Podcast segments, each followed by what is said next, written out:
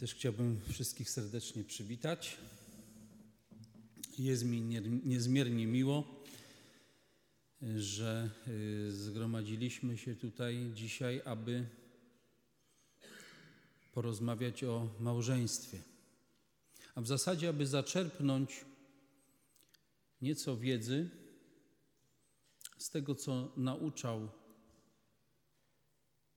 Bóg poprzez swoje słowo i to, co przypomniał Zbawiciel świata Jezus Chrystus. No to tak jest w życiu, że ktoś, kto staje y, i mówi o małżeństwie, to musi mieć swobodę mowy, prawda? Jestem y, z moją żoną Anią w związku małżeńskim 30 lat bez mała. Y, więc, y, drodzy Państwo, y, ten temat, to można powiedzieć, to jest także egzamin dla mnie. Co się udało, czego się nie udało i co, co, co trzeba poprawić.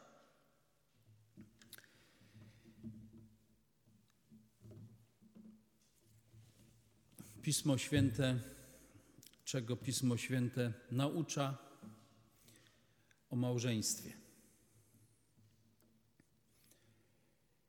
E, Jarek na wstępie e, powiedział, że odwołujemy się do Słowa Bożego, do Biblii. A na przykład dlaczego nie do kodeksu rodzinnego? Odwołujemy się do Biblii, bo wierzymy, że Biblia jest słowem Boga. Jest Jego przekazem, jest Jego listem, jest Jego yy, instrukcją obsługi, którą przekazał rodzinie ludzkiej. A ponieważ e, dość często wspominam o Biblii różnym moim znajomym, a bywam też z posługą w zakładach karnych różnych, to muszę się podzielić pewną refleksją, że najwięcej ludzi, którzy zaglądają albo zaglądali do Biblii, spotkałem w zakładach karnych. Taką smutną refleksją się dzielę z Wami. Y, dzisiaj nawet miałem okazję rozmawiać z pewnym człowiekiem, y, który mówi, że czytał Biblię, ale jest ona niezwykle trudna. W zasadzie nie jest Biblia trudna, yy, tylko trzeba w nią wglądać i czytać. Yy, chciałbym zacząć nasze rozważanie od drugiego listu do Tymoteusza. To jest list apostoła Pawła w trzecim rozdziale, który pisze tak. A to wiedz, iż w ostatecznych dniach nastaną czasy trudne, ludzie będą bowiem samolubni, chciwi, chełpliwi, pyszni, bluźniący, nieposłuszni rodzicom, niewdzięczni, bezbożni. Bez naturalnej miłości, niedotrzymujący słowa, oszczercy, niepowściągliwi, okrutni, niemiłujący dobrych zdrajcy, porywczy, nadęci, miłujący bardziej rozkosze niż Boga. Przybierający pozór pobożności, ale wyrzekający się jej mocy. Takich ludzi unikaj. Te słowa apostoła wypisz, wymaluj można przyłożyć do dzisiejszych czasów, choć w sposób szczególny i precyzyjnie odnoszą się one do ludzi, którzy mają jakikolwiek związek ze Słowem Bożym, że w tych ostatecznych czasach nawet ci, którzy mają związek ze Słowem Bożym, będą takimi, a przynajmniej w niektórych aspektach będą przejawiali takie cechy, jakie te negatywne, które przeczytałem. W ostatecznych dniach, w ostatecznych czasach. No właśnie, bo to aż bardzo dziwne, że w tej części świata, chrześcijańskiej części świata, wywołano dwie największe wojny. Pierwszą fazę i drugą fazę wojny, których ofiary liczono w setkach tysięcy, a historycy mówią, że prawdopodobnie 40 milionów ofiar pochłonęły obie wojny.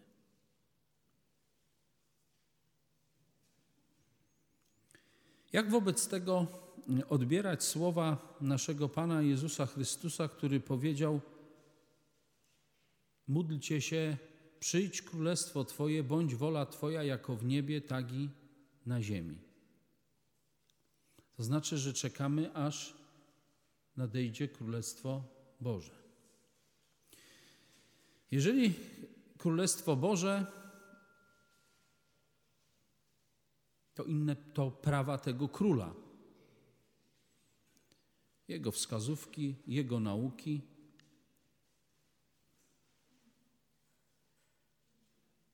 Jego prawo.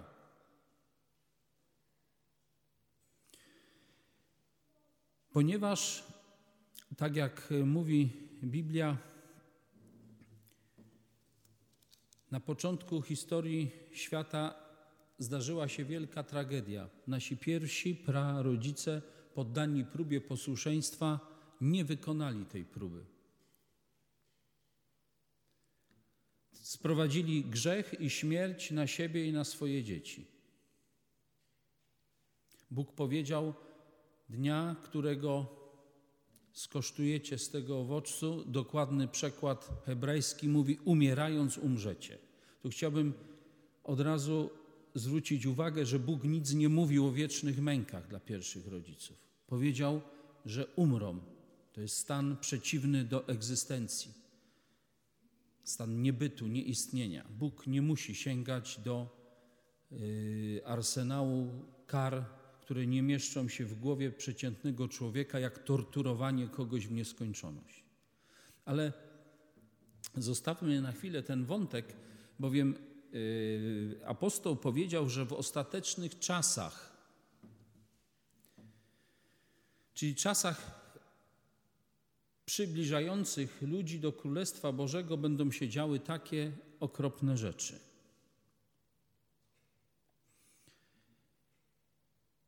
Wspomniałem o tych wojnach, o tych ofiarach. Wspomniałem o, o ludobójstwie. Jestem cały czas pod wrażeniem że w Bełżcu, w,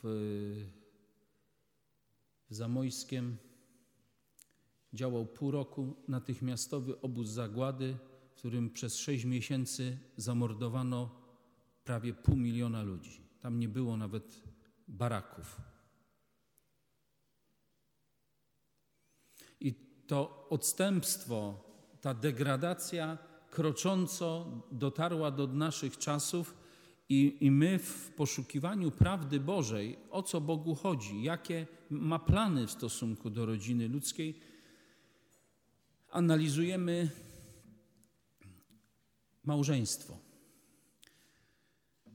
Ktoś y, z mądrych Polaków powiedział, że takie będą rzeczy pospolite jak dzieci chowanie. Takie będą dzieci jakie będą rodziny, takie będą rodziny, jakie będą małżeństwa. I oto w XXI wieku jesteśmy takim, y, na takim etapie, sięgając do moich doświadczeń, że teraz już rzadko chce, ktokolwiek chce zawrzeć małżeństwo. Tu już y, nawet nie tylko małżeństwa się rozpadają, ale ludzie młodzi nie chcą zawierać związków małżeńskich, bojąc się pewnych konsekwencji, e, bojąc się też e, tego, czy to małżeństwo wytrzyma próbę. Jak miało być na początku, jak miało być idealnie z tym małżeństwem? Jak to miało wyglądać? Gdybyśmy mieli tu naszego Pana Jezusa Chrystusa, pewnie e, byśmy go zapytali: Jezusie, powiedz nam, jak ma wyglądać małżeństwo, daj nam taką receptę, żebyśmy mogli sobie szczęśliwie przeżyć życie. No otóż jest y, taka, taka recepta, y, jednak chciałbym zacząć od pewnej rady, którą przekazał Jezus w siódmym rozdziale Ewangelii Jana. To jest jakby rada podstawowa. Może nie tylko dotyczyć małżeństw, ale wszystkich członków, wszystkich rodzin i społeczności. Ktoś kiedyś nazwał to królewską albo złotą regułą. Ewangelia Mateusza, siódmy rozdział, wiersz dwunasty. Wszystko więc, co chcecie, aby wam ludzie czynili, i wy czyńcie najpierw. To bowiem jest prawo i prorocy.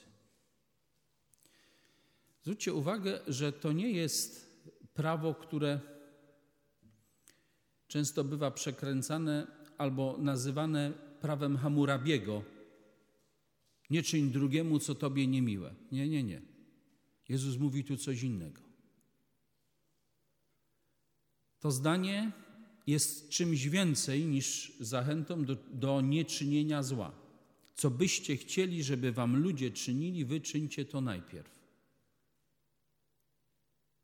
Czyli chciałbym, aby o mnie dobrze mówiono, to muszę mówić tylko i wyłącznie dobrze o innych. Nie ma człowieka, który nie ma dobrych cech. Choć zdarzają się nam przywary i różnego rodzaju upadki. Możemy mówić o tych przywarach, o tych upadkach, o tych grzechach i tym się karmić, a możemy mówić tylko dobrze. Jeżeli chciałbym, żeby mi pomagano, to najpierw ja pomagam. Jeżeli, jeżeli y, zachowamy w głowie to, co powiedział Jezus, jako jedno z podstawowych praw miłości i sprawiedliwości będzie nam łatwiej zrozumieć temat małżeństwa. A teraz zapraszam do kilku fragmentów z Ewangelii Mateusza z 19 rozdziału. I oto tutaj mamy opis spotkania Jezusa z faryzeuszami, klerem żydowskim, którzy poddają Jezusa próbie. I oto z 19 rozdziału. Czytam 19 rozdział od wersetu drugiego. Wyjątki. I poszły za nim wielkie tłumy, za Jezusem, a on ich tam uzdrowił. Wtedy przyszli do niego faryzeusze, wystawiając go na próbę i pytając: Czy wolno człowiekowi oddalić swoją żonę z jakiegokolwiek powodu?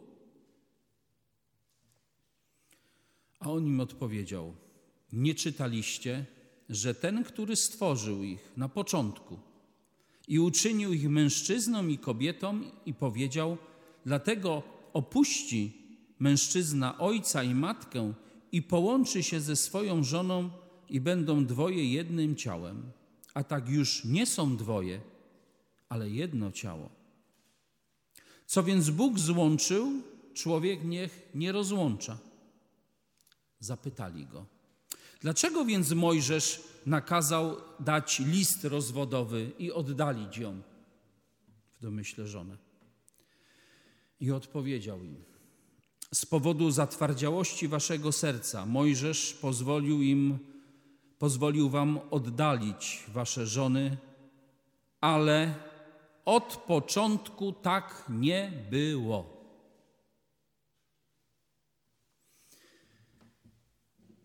Stajemy wobec ciekawego faktu. I niektórzy powiedzą tak: No, skoro tak powiedział Jezus, jakby sankcjonował to, co powiedział Mojżesz, wystarczy. Nie ma co za dużo się wgłębiać. Ale będą też tacy, którzy powiedzą: A no właśnie, ale jak było na początku? Skoro tu przyszliście, to pewnie jesteście ciekawi, jak było na początku, jak miało być jak powinno być. Bo okazuje się, że ten świat, w którym my żyjemy, nie jest taki prosty, jak gdyby patrzeć na niego przez pryzmat na przykład naszego kraju. Statystyka bardzo prosta: 95 czy 92% ludzi deklaruje się jako chrześcijanie, a reszta no to jacyś tam niewierzący, jacyś inowiercy, jakieś mniejszości. No ale tak popatrzeć globalnie, to dziś na Ziemi żyje blisko 7,5 miliarda ludzi, z czego 2,2 miliarda to chrześcijanie w różnych podziałach i katolicy, i protestanci.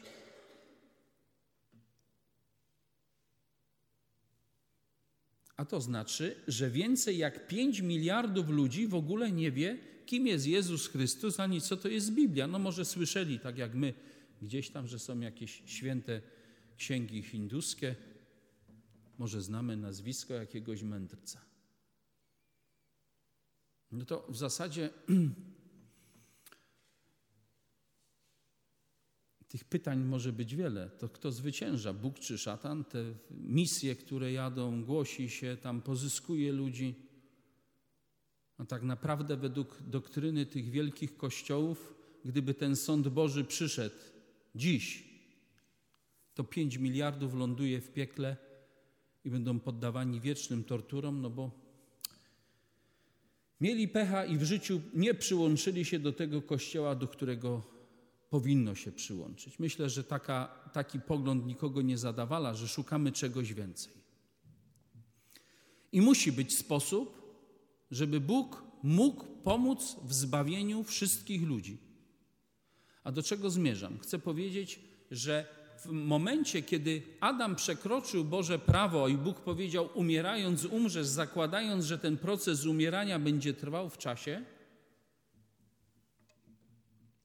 a więc dozwolił na to, że ludzie będą żyli ze złem i będą doświadczali zła, bo śmierć do Adama i Ewy nie przyszła w tej chwili, kiedy zgrzeszyli, ale Bóg pozwolił im żyć i pozwala nam, ich dzieciom żyć. To znaczy, że ma jakiś cel. I teraz pośród tych faktów, że większość populacji obecnie żyjącej to nie chrześcijanie, a nawet z tych chrześcijan, gdyby odsiać, tak?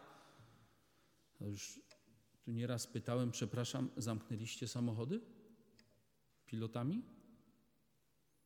Ktoś powie, po co? Przecież jesteśmy w chrześcijańskim kraju.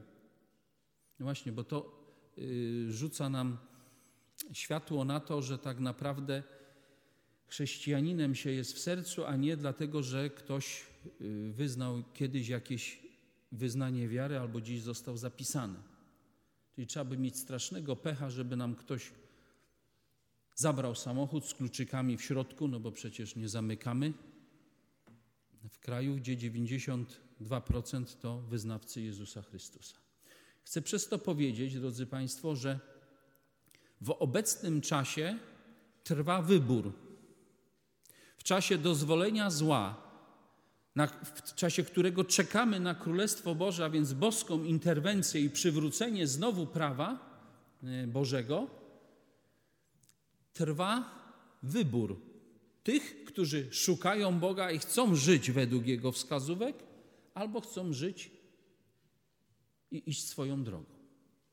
Wobec tego to, co powiedział Jezus Chrystus, nie tak miało być, że miały być rozwody. Nie tak miało być, żeby mężczyźni albo kobiety opuszczali swoich małżonków, współmałżonków z jednego powodu chociażby, tylko który sankcjonuje Jezus. To jest zdrada, z powodu nierządu. Jak za chwilę odczytam ten fragment. A więc ja dzisiaj te słowa kieruję do słucha, słuchających, którzy chcą się dowiedzieć, jak było na początku i co Bóg, jak Bóg kieruje swoje słowo i swoje wskazówki dla ludzi, którzy chcieliby żyć zgodnie z Bogiem, zgodnie z Jego wymaganiami. To nie jest proste. Bo do Boga nie przychodzi się przez to, że się gdzieś człowiek zapisał. Lud Boży jest rozrzucony po całym chrześcijaństwie w różnych kościołach, w różnych grupach, e, denominacjach, wyznaniach i nawet nigdzie mogą nie należeć ci ludzie. Ten lud Boży jest wszędzie, bo lud Boży to jest ten, który pokochał, zrozumiał, że jest grzesznikiem, wyznał swoje grzechy, pokutował, uwierzył w Jezusa jako Zbawiciela, swojego osobistego Zbawiciela oraz Zbawiciela świata, uwierzył, że On może wziąć jego grzechy,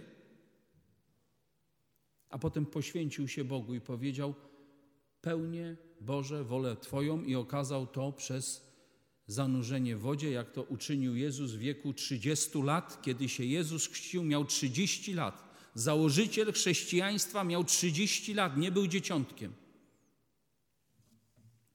Teraz wracamy do 19 rozdziału Ewangelii Mateusza. Zapytali go więc, dlaczego, to jest ten fragment, który już przywoływałem, dlaczego więc Mojżesz nakazał dać list rozwodowy i oddalić ją? Jezus odpowiedział: Z powodu zatwardziałości waszego serca.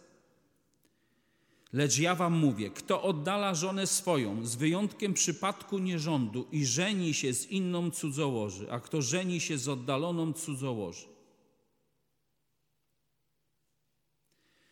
Powiedzieli mojego uczniowie, to jest ciekawa myśl.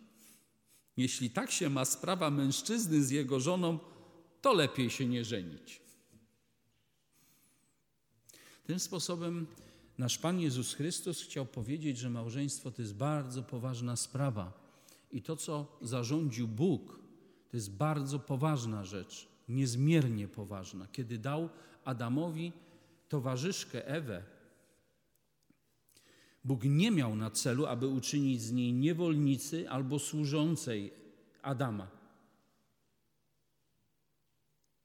Co więcej, stworzenie Ewy według pierwszej księgi Mojżeszowej e, jako e, towarzyszki i pomocy w, w życiu, aby sobie wzajemnie udzielali pomocy i wsparcia Adamowi, miało jeszcze jeden symbol, za który coś symbolizować, a ten symbol za chwilę omówię. Ale chcę to powiedzieć, że małżeństwo powinno być niezwykle przemyślane, Szczególnie mówię to do tych, którzy zaczęli albo pragną szukać Boga i pragną mieć Boże błogosławieństwo w tym małżeństwie, bo do małżeństwa jest przyłożone Boże błogosławieństwo, jeżeli to małżeństwo usiłuje robić według wskazówek Bożych. To jest niewytłumaczalne, ale tak jest. To tak po ludzku wydaje się, że no, mówisz człowieku, jakbyś wierzył w bajki. Ale wierzę, że tak jest, bo przeżyłem już z moją żoną 30 lat i doświadczyliśmy takich błogosławieństw. A oboje usiłujemy usilnie, dzień po dniu żyć według tych Bożych wymagań. Jak to było za czasów Jezusa, mam nadzieję, że tego nie zrobicie, to ta część sali, która powiedziała, o to lepiej się nie żenić, albo e, trzymajmy się tego, co tam Mojżesz, no to powinniście wstać i wyjść. Dziękuję, że tego nie robicie. No to jak to jest na początku? Jak to miało być? Chciałbym przeczytać ciekawy, niezwykle ciekawy wyjątek mm, apostolski z listu do Efezjan. Jak wiecie, chrześcijaństwo to była cały czas idea wyboru człowieka przez Boga do ustanowienia Królestwa Bożego, bo potem jest zbawienie dla wszystkich. A więc do momentu ustanowienia Królestwa Bożego chrześcijaństwo jest to poselstwo do ludzi i zaproszenie, żeby się zmieniali. I Biblia ma taką moc i taką zachętę, żeby zmieniać człowieka. Biblia opisuje zdradę, opisuje morderstwa, ale jest tak skonstruowana, prawda, że ona nie zachęca do tego, żeby iść w ślady tych złych rzeczy. Nawet jeżeli opisuje grzesznika, to Bóg z niego nie kpi ani go nie poniża. Przedstawia fakty i pokazuje drogę wyjścia. Taka jest Biblia.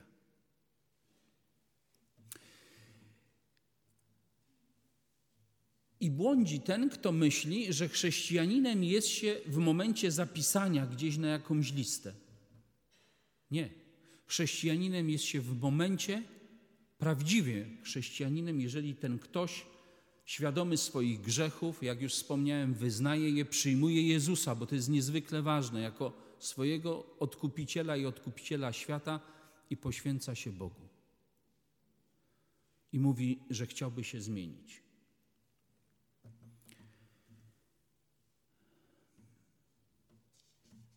List apostoła Pawła do Efezjan, czwarty rozdział.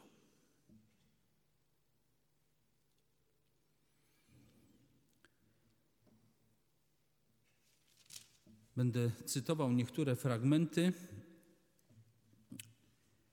a spróbujmy przyłożyć samych siebie do tego, do tego jasnego przekazu biblijnego. Lecz będąc szczerymi, czytam werset 15, w miłości wzrastajmy we wszystkim w tego, który jest głową Jezusa Chrystusa. I tu dwa słowa wytłumaczenia. Biblia będzie tu używała terminu Jezus albo Chrystus, będzie używała terminu Kościół. I od razu chciałbym dążyć do y, pewnego sprostowania, że Kościół to według Biblii nie jest żaden budynek, że Kościół to też nie nazwa grupy, która skupia się według jakie, pod jakimś kredo wyznaniowym, tylko Kościół to są prawdziwie wierzący w Boga, w Jezusa Chrystusa, świadomi swojej niemocy i oni mogą być we wszystkich wyznaniach i kościołach. Prawdziwie wierzący, oddani Bogu. Z niego całe ciało harmonijnie złożone, to całe ciało to jest Kościół, czyli wszyscy, którzy chcą tak jak Jezus i mówią, chcemy się uczyć od Ciebie. Z niego całe ciało harmonijnie złożone i zespolone we wszystkich stawach dzięki działaniu każdego członka stosownie do jego miary przyczynia się do wzrostu, do budowania samego siebie w miłości.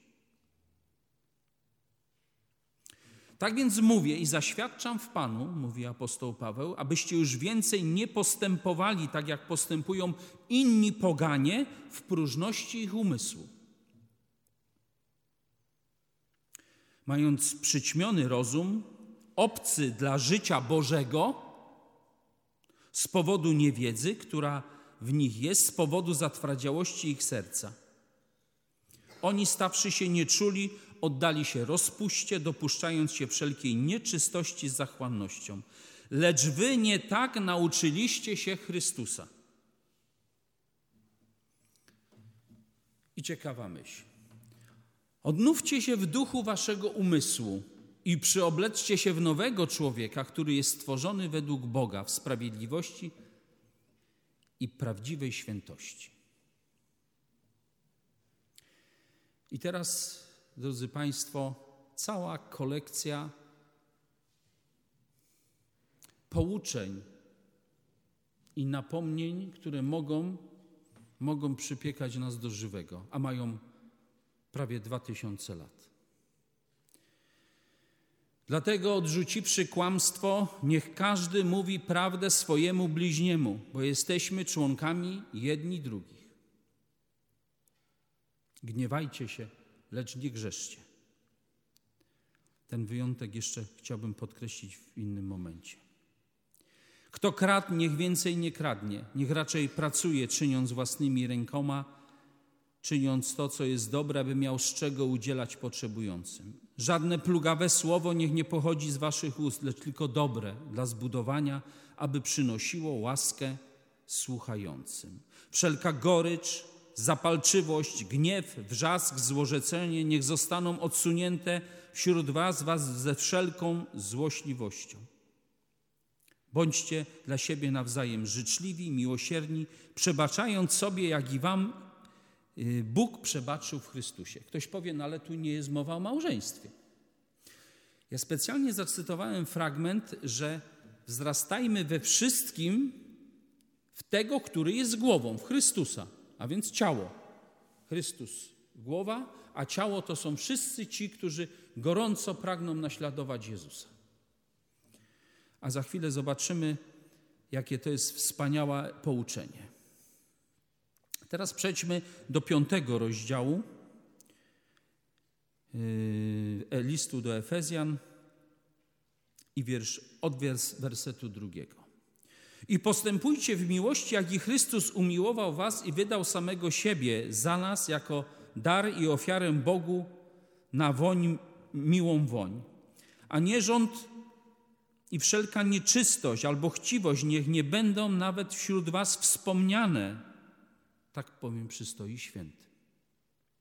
Także sprośność, niedorzeczne gadanie, nieprzyzwoite żarty, ale raczej dziękczynienie.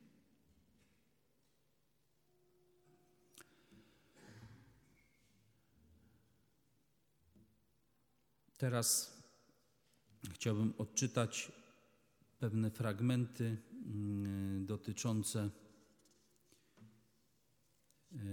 małżeństwa, też z piątego rozdziału listu do Efezjan. Dziękując zawsze za wszystko Bogu i Ojcu w imię naszego Pana Jezusa Chrystusa, bądźcie poddani sobie nawzajem w miłości Bożej. Żony, bądźcie poddane swoim mężom jako Panu. Bo mąż jest głową żony, jak i Chrystus głową Kościoła, on też jest zbawicielem ciała. Na moment się tutaj zatrzymam. Pamiętacie poprzednią naukę, że wszyscy wierzący są budowani, pokazani jako ciało pod głową Jezusem Chrystusem. Ma to swoje szczególne zastosowanie, ale mm, ja mówię tutaj o takim ogólnym zastosowaniu. Ale tu jest ciekawa myśl, bo apostoł powiada, że mąż jest głową żony, tak jak Chrystus głową Kościoła, a tłumaczy nam pewnego rodzaju pierwszą z, pierwsze z pouczeń e, dotyczące małżeństwa, że Bóg ustanowił małżeństwo w taki sposób, że mężczyzna jest traktowany jako głowa i odpowiedzialny za to małżeństwo, a żona i to w dzisiejszych czasach tej degradacji, tej deprawacji brzmi troszkę e, dziwnie i wymaga wyjaśnienia, bo żona ma być poddana mężowi. To jest dokładnie tak, jak w normalnej, dobrej rodzinie dzieci są poddane rodzicom. Czy to oznacza, że one mają być tyranizowane, deptane, że mają być pozbawiane praw? Nie. I w takim duchu mówi Biblia, że w małżeństwie głową powinien być mąż, mężczyzna, a żona jako współpracująca. I apostoł zaraz uzasadnia, bo chcę powiedzieć: nie, nie, nie, tu nie ma myśli o despotyzmie, o tym, że mężczyzna ma traktować żonę jak niewolnicę, jako służącą, jako zaspokajającą jego potrzeby, bo mówi: tak ma być, jak Jezus w stosunku do Kościoła. Znowu tłumaczę, że nie chodzi tu o żaden kościół z nazwy, tylko tak jak Jezus opiekuje się swoim prawdziwym ludem Bożym. W takich relacjach. A ponieważ mówi do was człowiek, który, któremu zostały przebaczone grzechy, który wie, co to jest pokuta, wie, co to jest przebaczenie grzechów i który umiłował Jezusa Chrystusa jako swojego Zbawiciela, to muszę wam powiedzieć, że nigdy, przenigdy Jezus mnie nie ośmieszył za moje grzechy, kiedy je wyznawałem, ani nigdy, przenigdy nie spowodował takiej sytuacji, że czułem się poniżony.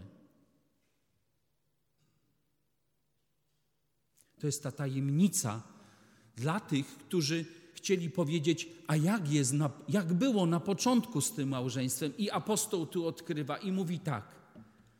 Z małżeństwem powinno być tak, tak powinniście się mężowie wzorować, jak Jezus zostawił przykład dla wiernych, wierzących, oddanych ludzi. Co zrobił? Oddał swoje życie. Jak trzeba, uzdrawiał, pocieszał. Pamiętacie dysputy nawet w nocy, bo niektórzy się wstydzili rozmawiać z Jezusem, to przychodzili do Niego w nocy. Odmawiał sobie snu i im tłumaczył. Taki być powinien mąż w rodzinie, jak Jezus jest w stosunku do swojego ludu, ale nie tylko do ludu Bożego tu i teraz, bo byśmy powiedzieli, że Bóg przegrywa. Pamiętamy, 5 miliardów to nie chrześcijanie dzisiaj. Bóg się nimi zajmie w przyszłości. To są te mami i drugie owce. To są ci niewybrani. Za nich Jezus też umarł. I pytanie pierwsze. Czy Twoje i moje małżeństwo jest podobne do Jezusa i Kościoła? Czy, jestem, czy jesteś takim mężem, że gotów jest umrzeć za swoją żonę? Poświęcić wszystko? Mąż jest głową żony, tak jak Jezus głową Kościoła, a On jest Zbawicielem ciała. Tak więc Kościół poddany jest Chrystusowi, tak też żony poddane swoim mężom. O tym poddaństwie chciałem. I tak mi przyszedł do głowy taki pomysł, że to, to, ta zależność poddaństwa zawsze jest y, y, ilustrowana jakimś despotyzmem. Nie. Wyobraźmy sobie, nie wiem, może mieliśmy jakiegoś wychowawcę, nauczyciela, kogoś, kogo darzyliśmy takim niebywałym szacunkiem, że aż baliśmy się go obrazić w czymkolwiek. Myśmy go tak szanowali. To to jest właśnie ten rodzaj poddaństwa. Nie służalczość, nie strach, ale takie uszanowanie. I w małżeństwie o tym mówi Biblia. Choć mężczyźnie przypisuje tutaj rolę kierowniczą z założeniem, że ma on być tak jak Jezus, pełen miłości, pełen troski i dobroci. Mężowie, miłujcie żony swoje. To jest ciekawa myśl. Y, za chwilę przeczytamy y, to napomnienie do, dotyczące, przeczytaliśmy napomnienie dotyczące yy, kobiet, tak, że żony mają być poddane i ciekawe, że apostoł tu nie mówi yy, żonom miłujcie waszych mężów, bo kobiety raczej nie mają z tym problemu. Ta uczuciowość kobiety jest zupełnie inna. To apostoł mężczyznom tutaj kilka razy przypomina: miłujcie żony swoje. No i właśnie, e, tak się zastanawiałem, że ostatnio kilka razy mnie moja żona pytała, czy ją kocham. A to był taki znak, że ja jej tego nie mówiłem. Ona mi to mówiła więcej razy. Tak, to jest prawda.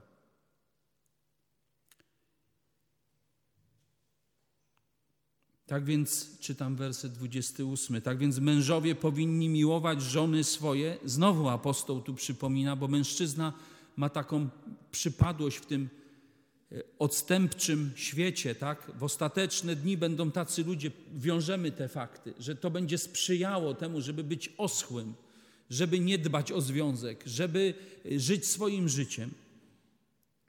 Mężowie powinni miłować żony swoje i to jest ciekawe, jak własne ciała. Kto miłuje żonę swoją, samego siebie miłuje, bo nikt nigdy nie miał w nienawiści swojego ciała, ale je żywi i pielęgnuje, jak Pan Kościół.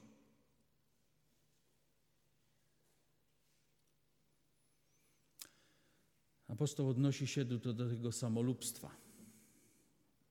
Jeszcze tak sobie myślę, że jak ktoś ma, y, zadbał bardzo o swoje ciało, tak, i ma wysportowaną sylwetkę albo pięknie rozwinięte mięśnie, to nawet się tak chełpi tym swoim ciałem, prawda? Ja pamiętam, że mieliśmy kiedyś ewangelizację w zakładzie karnym w Wołowie, to była zima w sali gimnastycznej, gdzie było około 10 stopni i pamiętam, że jeden takich ze skazanych, ale naprawdę miał piękną sylwetkę, wszystkie mięśnie, przyszedł w krótkim rękawku no żeby pokazać, jakie to on ma piękne mięśnie i tatuaże. I apostoł mówi, mężowie, mężczyźni, czy tak dbacie o swoje żony, jak o swoje ciała? A to taka czekoladka, a to coś dobrego, a to takie napój. Hmm. Trzeba nam tego przypomnienia. gdyż jesteśmy członkami jednego ciała. No właśnie, z ciała Jego i z kości Jego. Dlatego opuści człowiek, i tu cytuję apostoł to, co jest w Księdze Rodzaju. Dlatego opuści człowiek swego ojca i matkę i połączy się ze swoją żoną i będą dwoje jednym ciałem. Tajemnica to wielka, lecz ja mówię w odniesieniu do Chrystusa i Kościoła.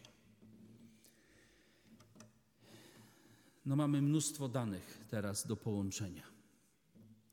Czyli jeszcze raz, jak ktoś chce wiedzieć, jak było na początku, to tak jak, jak tutaj przeczytaliśmy. Tak miało wyglądać małżeństwo. Z powodu grzeszności i degradacji, postępującej degradacji rodziny ludzkiej, nas samych, a także wpływu otoczenia,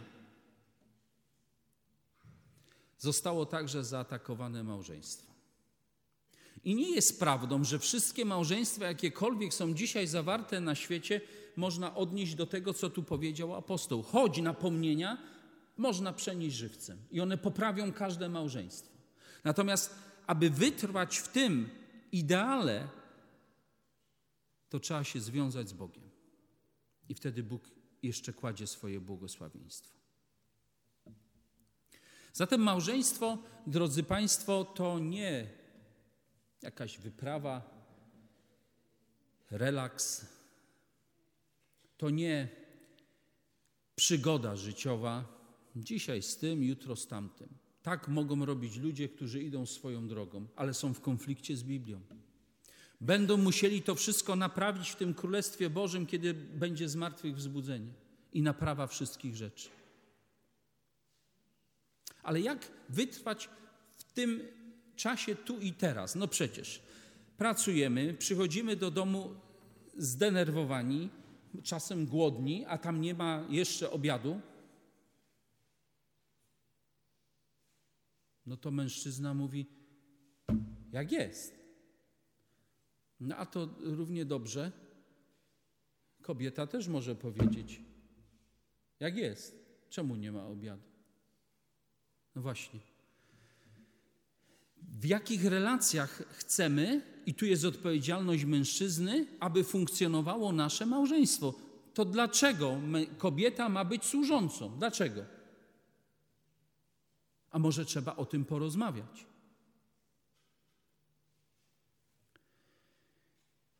Wzór Jezus i Kościół.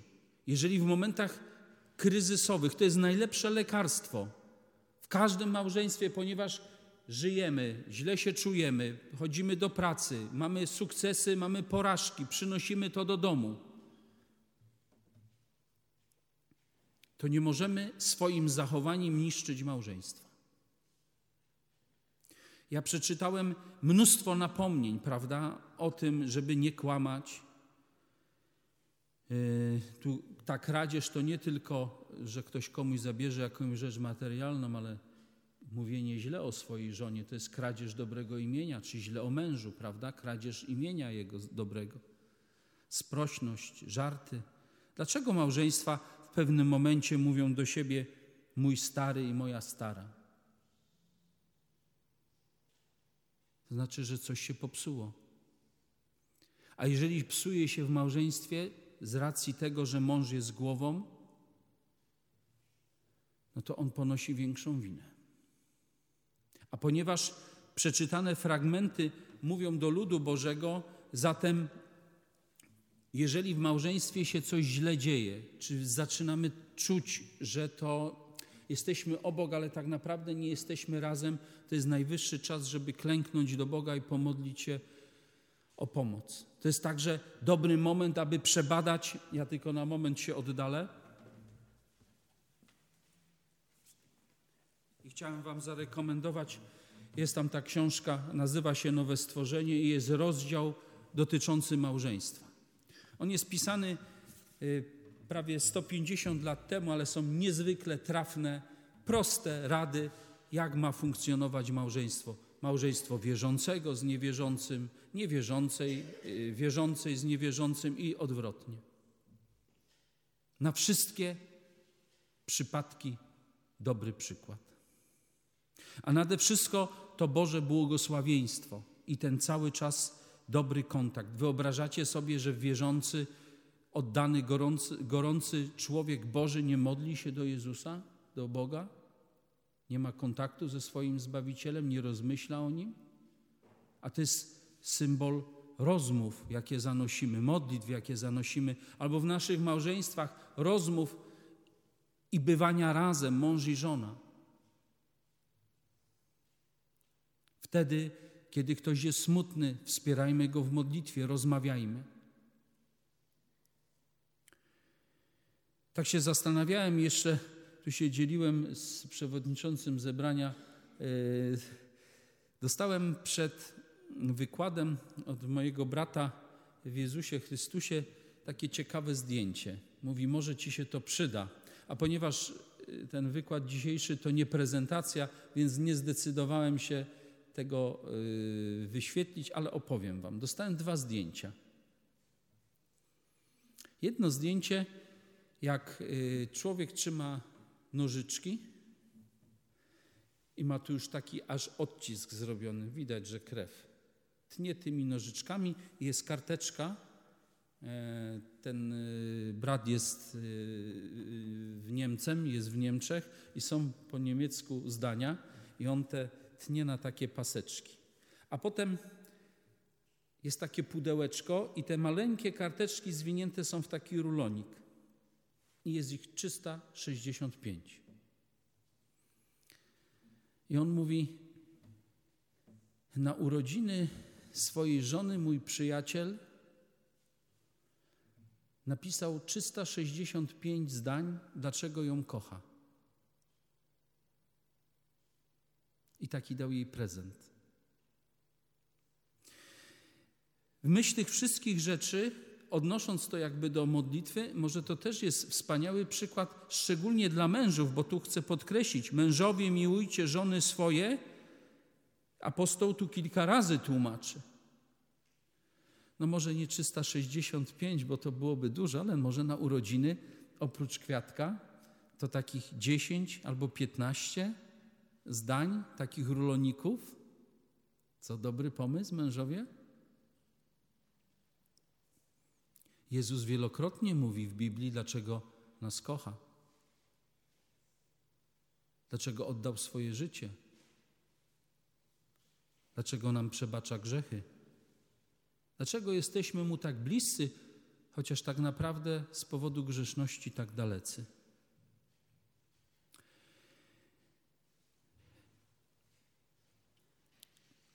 Wrogiem małżeństwa jest także nadmierna praca i ambicje zawodowe. Drodzy Państwo, sam, jak tu Jarek wspomniał, utrzymujemy się, pracuje. I rzeczywiście praca bardzo y, zależy jeszcze od rodzaju, tak? Wyczerpuje nie tylko fizycznie, ale psychicznie, przynosimy ją także pewne problemy do domu, ale musimy temu zapobiec. I jeżeli tak jest, że ją przynosimy i dzieją się złe rzeczy, to musimy zmienić sposób myślenia o pracy. Bo tak naprawdę, co jest w tym życiu najważniejsze, że rzeczywiście musimy mieć lepszy samochód niż teraz? Rzeczywiście musimy zarobić więcej niż mamy?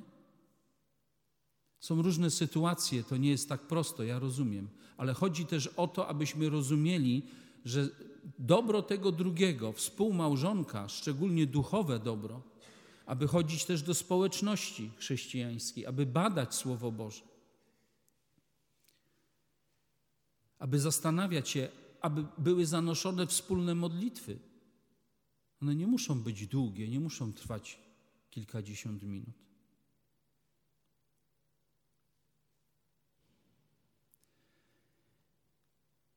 Problem kłótni i zwad z powodu naszej niedoskonałości. Myśmy też o tym czytali. I wszyscy wiemy, co to są ciche dni, tak? Wiemy? O, widzę, że nie. No to dobrze. No właśnie i chciałbym Wam obiecałem, że jeszcze do jednego fragmentu wrócimy. I ten fragment zapobiega, żeby nie było cichych dni, ewentualnie minuty, no, z pół biedy, godziny. Gniewajcie się, a nie grzeszcie. Czytam jeszcze raz gdzie, y, list do Efezjan, czwarty rozdział, wiersz 26. Gniewajcie się, lecz nie grzeszcie. Niech nad waszym gniewem nie zachodzi słońce. I niektórzy bibliści tłumaczą to tak. Możemy się z kimkolwiek pokłócić, a ja to odnoszę do męża i żony. Są różnice zdań, nie zapanowaliśmy nad swoim językiem. Ta druga strona też nie, zap, y, nie zapanowała, ale ona sobie pomyślała, nie ja zaczęłam. Ha, ha, ha. Wina tamtej strony. Jakby się tak nie odezwała, ja bym nie, ale jak uderza mnie tutaj słowem, językiem, no to muszę tak dać dwójnasób. Nie mogę sobie pozwolić. Pozostaje konflikt. I rzeczywiście, gdyby, gdyby próbować go rozwiązać według tej myśli, kto pierwszy zaczął, niech skończy, czyli niech wyciągnie rękę, to nigdy by się nie doszło do porozumienia. Niech nad waszym gniewem nie zachodzi słońce. I ci bibliści tłumaczą tak. Do zachodu słońca musicie się pogodzić w małżeństwie.